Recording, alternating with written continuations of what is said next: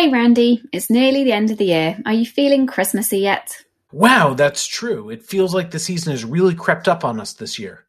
I guess I'm feeling as much like Chris Mahana Kwanzaa as I can feel when it's not yet December and we're all in lockdown. But I do have the fairy lights up in my home office. Ah, pretty. And you know, at this time of year, I really start to look back at what's happened since last Christmas and reflect on the good and the not so good and think about what I want to achieve next year. You mean like um, a retrospective? Oh, yeah, I guess so. So, what's one thing you would change about this year? Um, you're not serious, right? yeah, good point.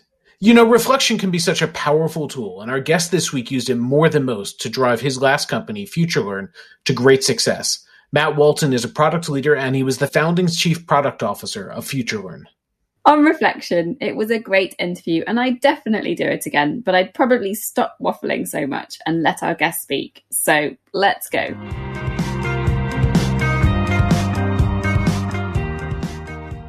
The product experience is brought to you by Mind the Product. Every week, we talk to the best product people from around the globe about how we can improve our practice and build products that people love.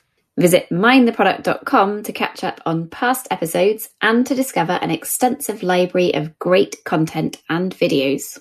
Browse for free or become a Mind the Product member to unlock premium articles, unseen videos, AMAs, roundtables, discounts to our conferences around the world, training opportunities, and more. Mind the Product also offers free Product Tank meetups in more than 200 cities, and there's probably one near you.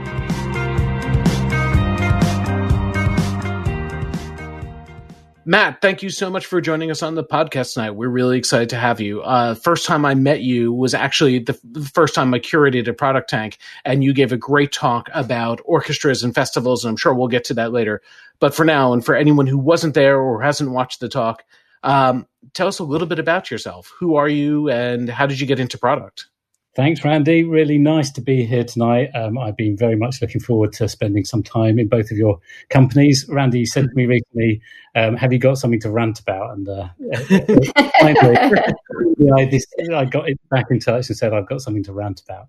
Um, so, yeah. Uh, so me, Matt. Um, so I've been doing, I guess, kind of product for about 20 years or so. I started um, my career at the BBC where they called everyone a producer, but I found myself basically um, working with um, software developers and designers to build new things. Uh, you know, at a time where it was kind of quite hands-on, and you were writing bits of HTML yourself and so on. Um, and so, spent about eleven years at the BBC, first on the public service side, and then uh, later working for the commercial arm.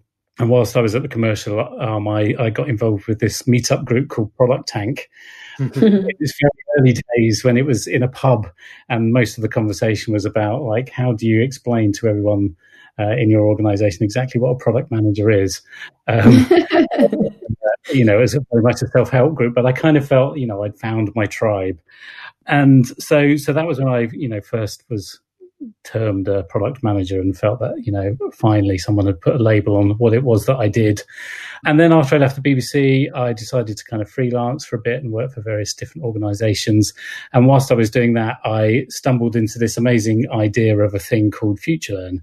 So for those of you don't don't know what FutureLearn was, we we were born out of the uh, the MOOC movement. So MOOCs are massive open online courses, and it's when back in 2012 there was um, a lot of uh, American university started dabbling with putting uh, courses online. And so um, the the Open University, um, which is a, an amazing British institution that was born in the 1960s to basically take education to more people than had ever had it before through the mediums of TV and the postal service, uh, decided that this MOOC movement was quite an interesting thing that um, maybe they should get in on the act on. So I got brought in in the very kind of early days when um, a guy called Simon Nelson had been hired to be CEO of this startup, and he he was someone that I'd worked with at the BBC. So I got brought in to think about what a vision for the product might be and put together a plan for how I might deliver it. And before I knew it, I was hiring uh, some software engineers building a prototype and had committed to launching an MVP in September. Uh, and then since then, um, we've I've now grown the the product team. Um, so the organisation is about 200 people, but the um, the product team is about 75, including technology design and product management. And uh, we've now delivered courses to over 14 million learners around the world that we've signed up um, over that uh, seven and a half year period.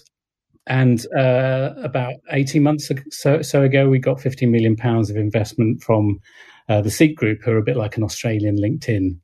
Um, and so that basically valued the business at 100 million pounds. So we'd sort of basically gone from nothing, uh, where we got given a basement by the Open University and, you know, see how you go, um, to, yeah, partnering with 160 universities from all over the world uh, and delivering uh, education at scale. Sorry, and you keep saying the word we, but that was well, you started this about seven and a half years ago, and you've recently uh, made a move, haven't you? Yes. So um, yeah. So after seven and a half years, um, I decided it's time to take a break uh, and do something new. So um, I'm yeah just kind of starting out on that path. So now is a really nice moment to kind of reflect upon that journey uh, of uh, yeah I guess growing it over that kind of period because I think you know that's some of the stuff that we're going to be touching on tonight is is is how to do that. Yeah. So yeah. you grew from, as you said, from uh, one of the first people in there to uh, quite a sizable organization. What did you learn about culture versus strategy over that point? Because you you said you were brought in to create a strategy, but you're also hiring some of the initial initial team and you grew it. What did you learn about that?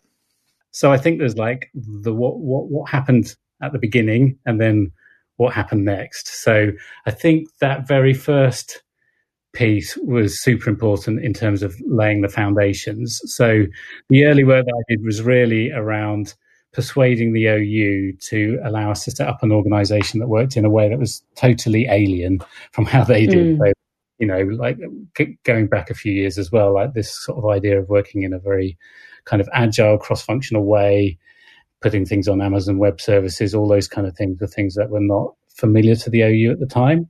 So, and and I remember the first conversation that I had with um, Martin Bean, who was the vice chancellor of the the university at the time, and he basically asked me to promise him that I wouldn't write a line of code because they basically wanted some of the uh, OU's existing technology and. Um, and, and uh, so the, the first job was really sort of saying if you want to do something new and disruptive, then you know using technology that's nearly a decade old and so on may not be the right way to do it. so, so, basically, it was about setting out like um, the idea of a product vision, like the kind of principles of creating an autonomous team with a product manager and that team kind of empowered to deliver upon the vision in whatever way they saw fit. Um, but the key thing really was then about um, like I trotted out to Milton Keynes where the OU was based every fortnight. And so we did our sprint review internally and then it was about going out to, to them and essentially bringing them on the journey and showing them this different way of how you could work. And I think it also made the, the, the kind of stakeholders there really f- felt bought into the process because they got to kind of feed in in those kind of fortnightly moments, but they got to see it develop and be part of that journey. Um, so that that was that was one of the kind of key things and i think so setting out that kind of um, i think in the in the the talk that um, that randy mentioned earlier i kind of talked about like all good bands have a manifesto so we kind of had our manifestos like this is this is how we're going to do it so that was really important early on and then the first members of that band are really important as well because they kind of set the tone. Um, mm. So those first hires, I think, or the first people that you bring in to walk, work alongside you, and having a kind of shared set of values was really important. And then I think it's about how you then consciously create the culture. Um, and I think we're going to get on to talking about things like retrospectives and so on, but like we regularly created that space and that kind of fortnightly moment to reflect on how we were working. And at the beginning, it was very much about you know, agreeing how we wanted to do that. And so I guess we made quite big decisions in, in some of those kind of conversations, but it was about, you know, regularly making sure that we're consciously doing that. And then I think from that point, it's then about, um, there was a, I went to, um, the South by Southwest festival about a year or so in. Like, and it was the point where we'd gone from, I guess, being a rag bag bunch of freelancers that was doing a project to kind of going, how are we going to turn this into a, a sustainable thing?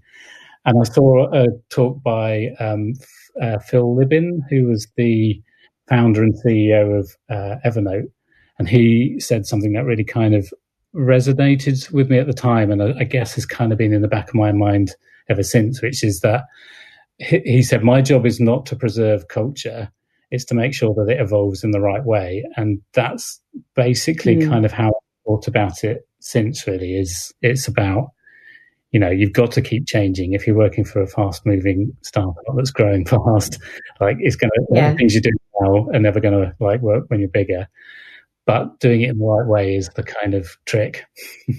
so one of the and one of the tools that you use for developing and evolving that culture in the right way is um, is the is the retrospective. What's your like? How do you approach retros? You know, how how are they structured within the business? So within FutureLearn. So I guess just for a quick bit of context, is we worked in a very kind of cross-functional way, um, which, like you know, obviously many organisations do. Um, but we had um, product teams that were generally about seven people and so on, um, and then we obviously then we line managed by discipline. So I mm-hmm.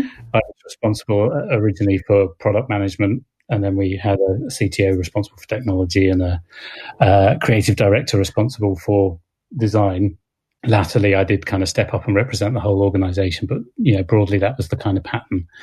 Um, so we used retrospectives in a variety of different ways. So I guess when we when we were small, we were one team, and that was the kind of whole organisation having uh, at the end of we worked in fortnightly sprints, and at the end of that fortnightly sprint, we would uh, run the retrospective. Then as we grew, um, we kept that part of the culture. So each of the kind of teams, so when we split into multiple teams, each of the teams would continue to do their kind of fortnightly retrospectives. But we did mm-hmm. then start to introduce things like a discipline retrospective that happened less regularly, um, but the product management team uh, would would also meet and have their own kind of retrospective. We also had project retrospectives, um, which were more ad hoc. So, if we had done something kind of big, we would involve everyone from across the business that was involved in that thing uh, to reflect on that project.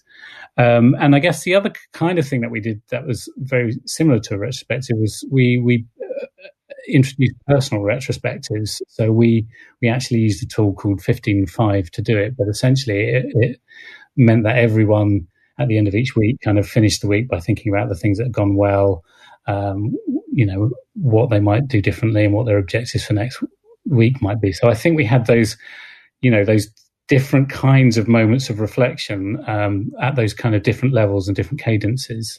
And how, if you've got the kind of everyone's familiar with, or you know, would be familiar with how you would do a product team retrospective, is it the same sort of format then with the kind of you know what I did last week, what I'm planning next week or or month or whatever it is, and then any blockers? Is it that kind of thing, or did you change it in any way? So with our with the discipline retrospectives, yeah, very similar kind of drill.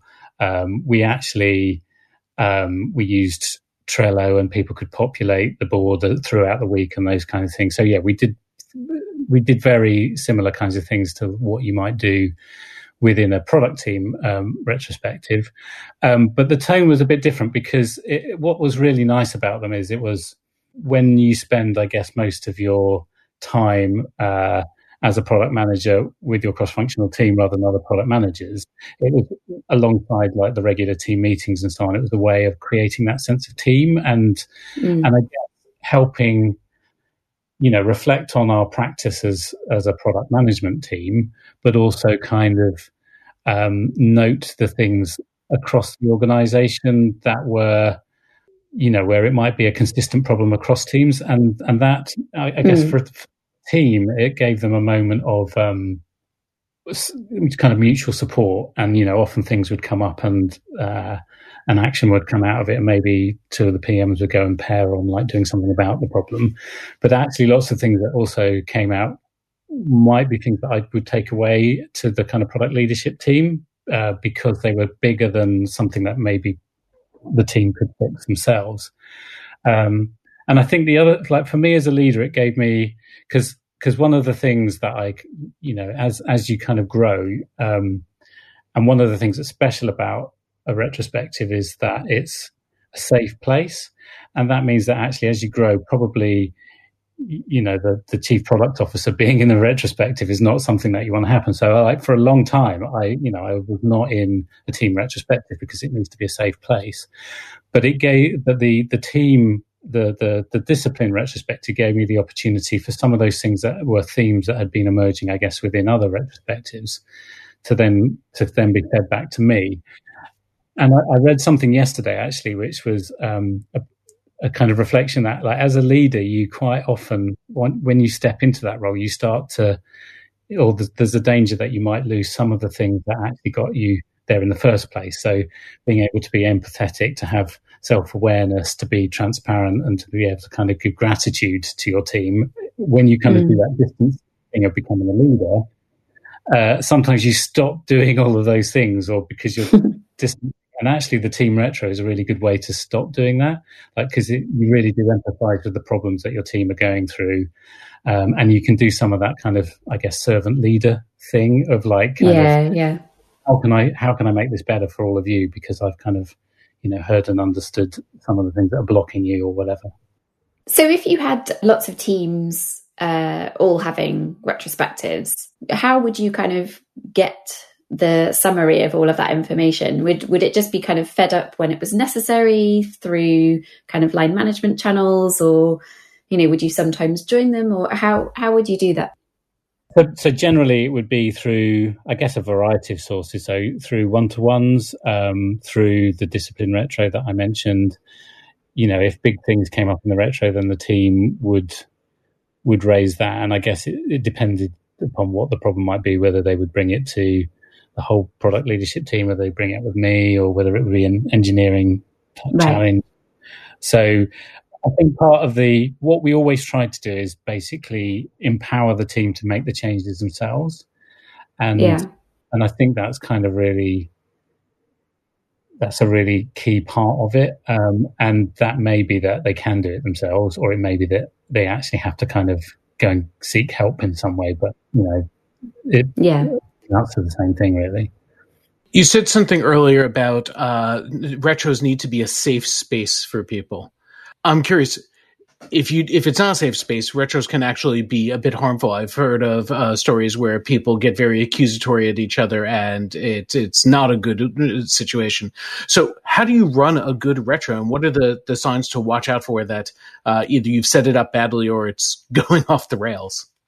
Sure. So the key thing I think is like we always started our retros by reminding people of the prime directive. Um, and and you know we didn't necessarily always do that every team retro because teams you know get into the flow of doing it but you know quite regularly like you know stepping back and reminding people of the prime directive which was coined by uh, i can't remember his name norm someone or other um, but essentially basically says regardless of what we discover we assume that everyone was doing their best no matter you know with the resources and uh, mm. skills time available essentially. So essentially it's saying basically reminding people to do that. I think facilitation is also quite key. So what we'd we try and do is to get um, somebody that wasn't in the team being the kind of facilitator. Mm-hmm. And we, we actually had a, a retro bot on Slack that was about how a way of pairing or finding a, a someone to to facilitate your retrospective. And because every team needed someone to do that, like that it generally worked in terms of like you know someone saying yeah okay I'll do that.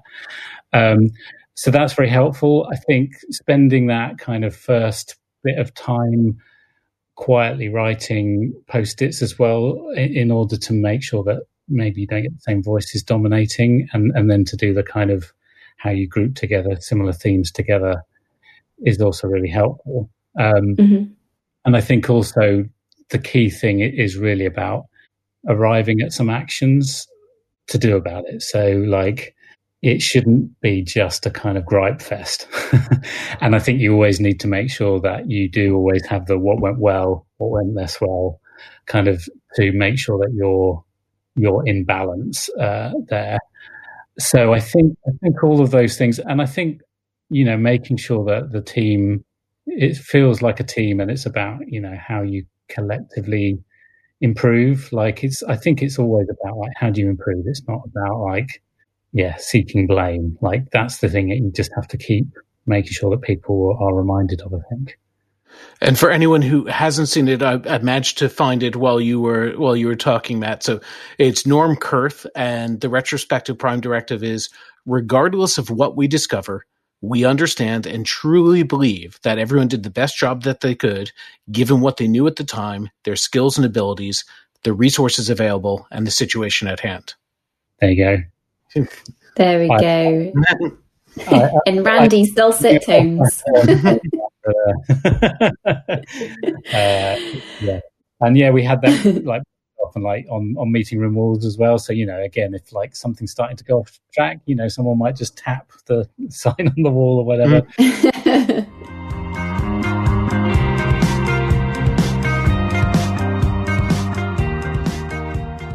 Are you struggling to find the answers to your product questions? Keen to learn from others in the community and want to know where to go next in your career? Mind the Product can help. Mind the Product membership will help you to level up your career, build better products, and lead successful product teams. And as the world's largest professional network for product people, with decades of product management experience, you won't find this anywhere else. As a member, you'll get exclusive access to premium editorial, product experts, and product peers tackling similar challenges plus brand new self-paced online training modules that cover core product skills like goals alignment, prioritization, hypothesis and testing, and more. For more info and to become a member today, visit mindtheproduct.com slash join.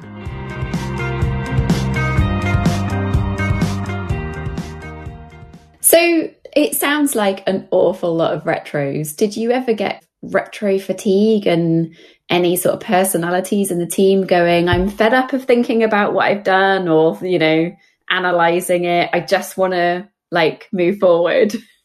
So I think the key thing is keep them short and sweet. Change up the format. Like you don't just have to do the, you know, the kind of smiley faces or whatever. Like I, I remember, you know, doing things like there was a like what pulls us up and what brings us down, and it was like a kind of ship kind of thing. And it's you know some of the same questions, but you can kind of mix up exactly how you do that just to kind of keep it a bit interesting. And that's also where if you're switching around facilitators and so on, that can kind of help. And, you know, mm. certain people want to bring a bit more creativity to how that session might go. Um, and, and, and so those and the I don't, don't, know if I mentioned this when I gave the previous answer, but like when we did the discipline retros, they were only like once a month, so we wouldn't do those as right. regular. And project retros would be, you know, fairly irregular because it would be generally when there was a kind of bigger project that you kind of wanted to look yeah. back on. And the format for those, do you want me to briefly talk through how we might run a before you do, just quickly, I've seen examples of uh, project retros where they're done right at right after launch, or sometimes like six months later. When would you hold them? um, it would depend, I think, upon the project. You know, it's a classic. It depends question, and it would also inevitably depend on people's diaries as well. Like, um, but I think you'd kind of want to do it soon enough to be able to to make sure it's fresh in people's minds. So whatever you could do, really, to do it relatively quick. But I think you know there is that kind of like when have we actually when is it done? And generally things are never done. So I think it's about picking the right moment where you think you can, you know, tease out the learnings from it. And the way we would generally do it is we would construct some kind of timeline, like, and that would normally be crowdsourced before the session happened. And then the first part of the session might be people can then add their own recollections to it. And so what you start with is then a, an agreed set of facts. Um, and another fun thing you can do, and I guess this is like, you know, how do you mix up the retro fatigue? Um, you can get people to draw a line of like how they felt during parts of the project.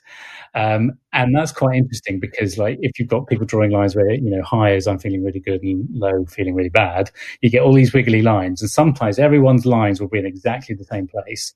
And you'll be like, why was that such an awesome moment? Or what on earth was going on there? Why were we all like totally down in the dumps? And sometimes mm. lives will be in totally different places. And again, that's also really interesting as to like, well, why, you know, from a design point of view, why were we feeling really upbeat and yet the kind of stakeholders or the engineers were having a totally different kind of pers- perspective of that part of the project.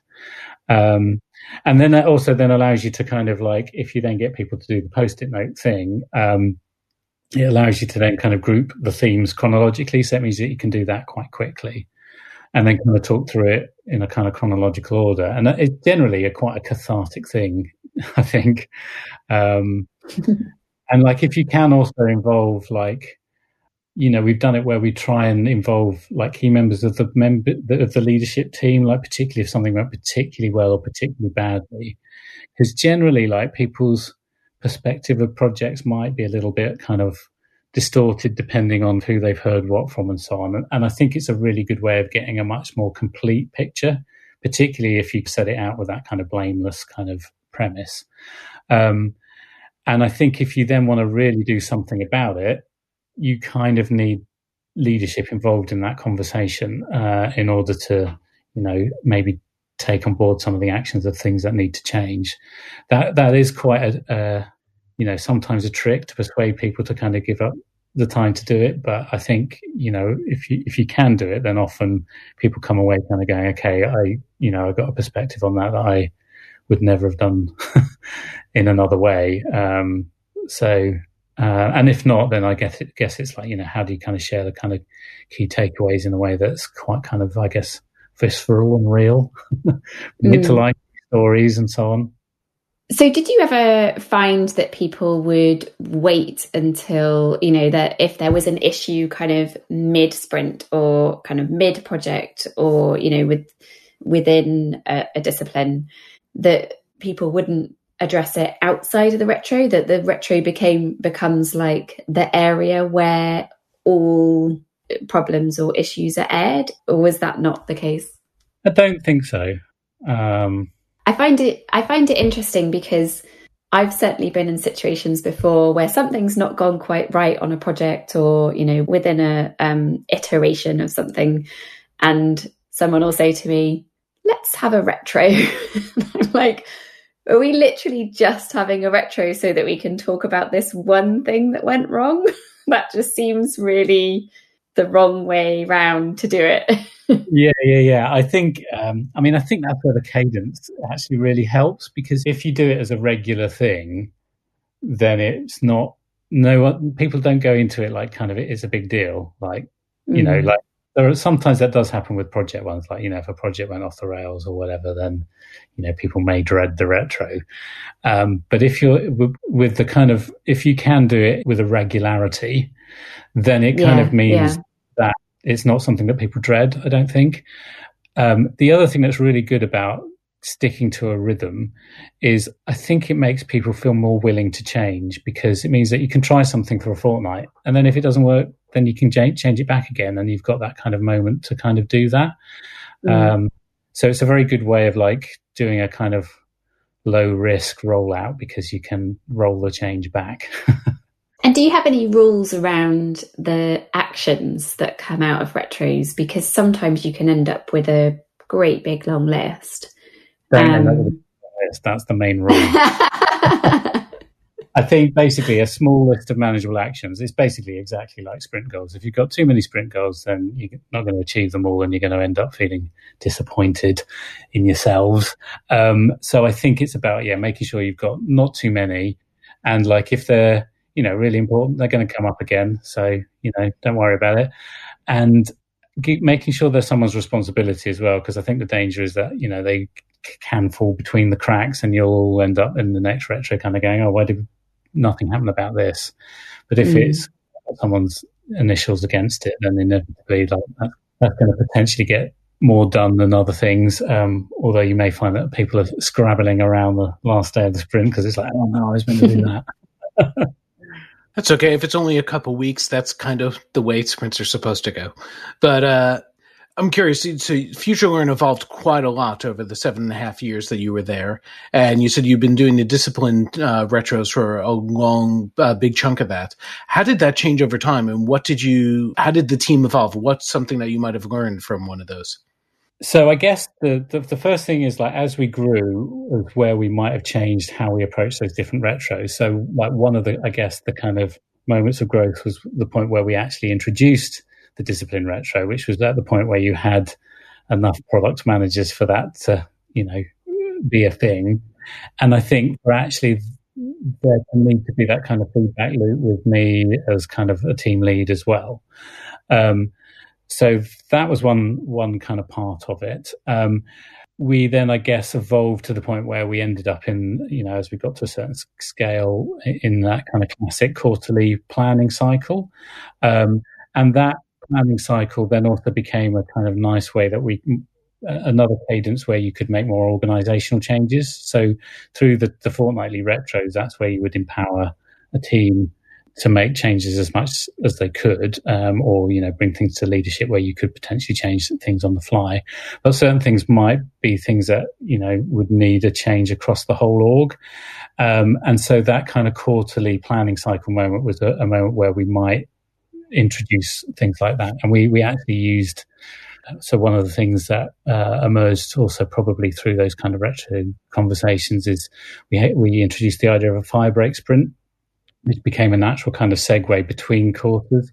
And that then also became the place where we might do more maintain and modernize work from a technology point of view, but also became where we, you know, brought our eyes up to do more planning, but also where we might make a change to how we kind of might go about kind of some of the processes and so on. So there was a kind of natural moment to do it.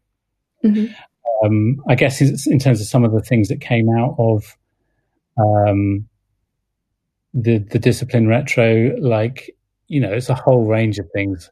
So changing from we used Pivotal Tracker for a long while, we we switched to Trello in terms of the kind of main tool, and and one team tried it, and then you know through that kind of feedback loop, you know, kind of other teams and moved to it. Um, we decided that product manager pairing was quite a good idea because there's been various things that came up as like this went well this week, like, um, and it kind of made other PMs realize that actually, you know, in the same way that software engineers might spend time pairing on a problem, actually as product managers, that's quite a good thing to do as well. When we went when we were going for investment, um, it was you know quite a good kind of way of like uh, getting a temperature check of like how the team were feeling and off the back of that uh, i think i arranged a sort of separate hopes and fears session as a kind of way of kind of helping the team talk through the things that they were hopeful for and worried about. And actually that made the team feel more in control of like this big unknown of like of a, a potential new investor investing a large amount of money. What would that mean for the organization and so on did you ever go to a retro where there wasn't any improvement that was needed to be done? Where it was like, we did a great job. well done, everyone. Uh, I think those kind of retros do happen. And if they do that's they're really like you know that's a really important thing i think so if it's just it's a natural moment where the team wants to give themselves a pat on the back um, you know, I think it's rare. I think there's always something where people are like, oh, can we do something about this? yeah, yeah, yeah. But I think, yeah, that happens. I wouldn't worry about it. I think that's a really good moment for the team to kind of go, you know, collective high five and group hug. Uh, yeah. If that's definitely happening, then I think, you know, they deserve that moment. And did you ever run, um, you know, you kind of mentioned about how you use them so broadly across the business. Um, did you ever try running them as a leadership team or like on your strategy or anything like that? Yes. Uh, and I guess that, I guess, is where some of those reflections that I mentioned earlier around like if you want to kind of make a real kind of step change or really build the understanding about some of the underlying things that, you know, might need addressing, like doing it with with the with the leadership team, or um, we did do a couple which were just as a leadership team. Although I think often, like it does make sense to do it as a leadership team if it was you as a team doing a thing. Um, but I think if it's if it's a kind of wider thing, which is a kind of project, then actually involving you know others in the organisation is probably more helpful. Um, but yeah, uh, and I think that as a tool, they work within that situation. Um, the other thing that we we did, so um, in general, I think if you're going to make changes to your culture, much like if you're going to change your product, um, that continuous deployment of change is always more sensible because it's lower cost. You're not changing everything all at once, so the context is known.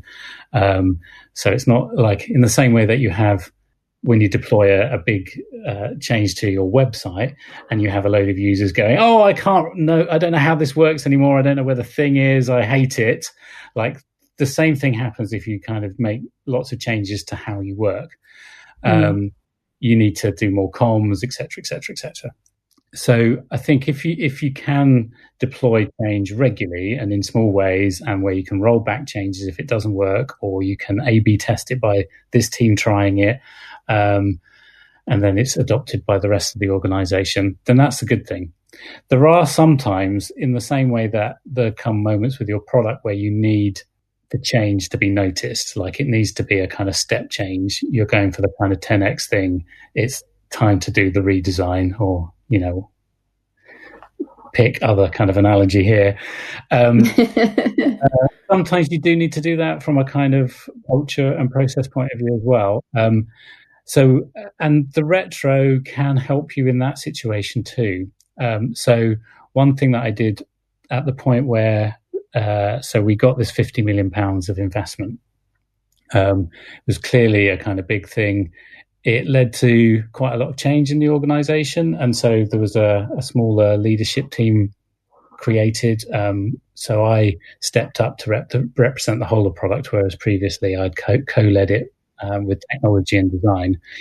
Um, and that created a moment where the the uh, you know very well respected leaders of those areas actually decided now's the time to go and do something different. So it created a, a moment where there was a lot of kind of I guess anxiety and worry within the design and technology organizations because you know suddenly there's a lot of change and they don't have leaders in those areas or they've got leaders that are leaving. So the thing that I basically decided to do is like, how can we turn this moment of worry and change into a positive moment? How can we kind of harness it? And so what I did then was, um, it sounds a bit BBC, but I did a, a thing that I called the big retro. And essentially it was about mixing up uh, all of the all of the people from the product organization and then doing five one hour sessions which was about what are the things that you want to change about how we work that are bigger than your team? Um, what are the things that we do well that you want to preserve? What are the things that um, are really frustrating that we need to change? And what ideas do you have to do that? And they could be ideas that you've seen other organizations do. And it was a really low investment of time because you know as has come out through this conversation everyone is very well drilled on how to do a retrospective and lots of the things that came out of it were you know very familiar. So um, so that was that was kind of reassuring. There were a few new things or there were bits of emphasis that came out that were interesting. But it meant that um, any any of the changes that we then made the team felt bought into because like yeah. we'd had that conversation. Many of the things that come out through that conversation and many of the ideas that were proposed were things that we then put into action now I could have done that as a leader, and it, you know, it seemed like a kind of hunch and like you know, change is being done to us. There's a great quote I think about, you know, if change is done to you, it's disturbing, but if it's uh, done by you, it's exhilarating. Um, That's nice. I think I think that was how that was a real motive, of like turning it into a real positive story, which is like, well, how do we want to operate as a as a product organization, and everyone kind of being part of that journey. Um, mm. And so that was a way of using a retro, which was not about, you know, gradually making improvements. It was about like, you know, stepping back and kind of going, you know, what do we want to preserve and protect? And that what is really good about what we do? Uh, and what do we need to change? And it was really good because it also gave me a kind of reflection that, you know, new leaders coming into the organization, it was a kind of nice encapsulation of where we were at. And you know, with the the exec team as well, like being able to have that conversation with some sort of very kind of real stories about, you know, like as a product org what we felt we did well and what we wanted to improve. Matt, thank you so much for coming on the podcast and talking to us. We're like way over over our timing, but it's been so interesting um, hearing all your stories about retros at FutureLearn um, and some great tips in there for um, lots of people to take away. Uh, thank you again. You're very welcome. Thank you for having me.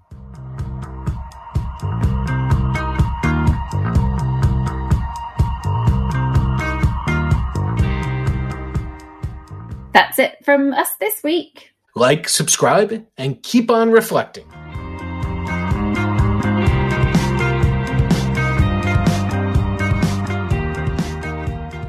Our hosts are me, Lily Smith, and me, Randy Silver. Emily Tate is our producer, and Luke Smith is our editor. Our theme music is from Hamburg based band PAU, that's P A U. Thanks to Arne Kittler, who runs Product Tank and MTP Engage in Hamburg, and plays bass in the band for letting us use their music.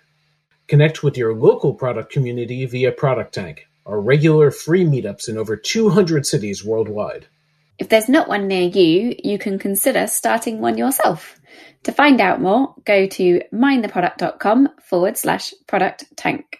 Product Tank is a global community of meetups driven by and for product people. We offer expert talks, group discussion, and a safe environment for product people to come together and share learnings and tips.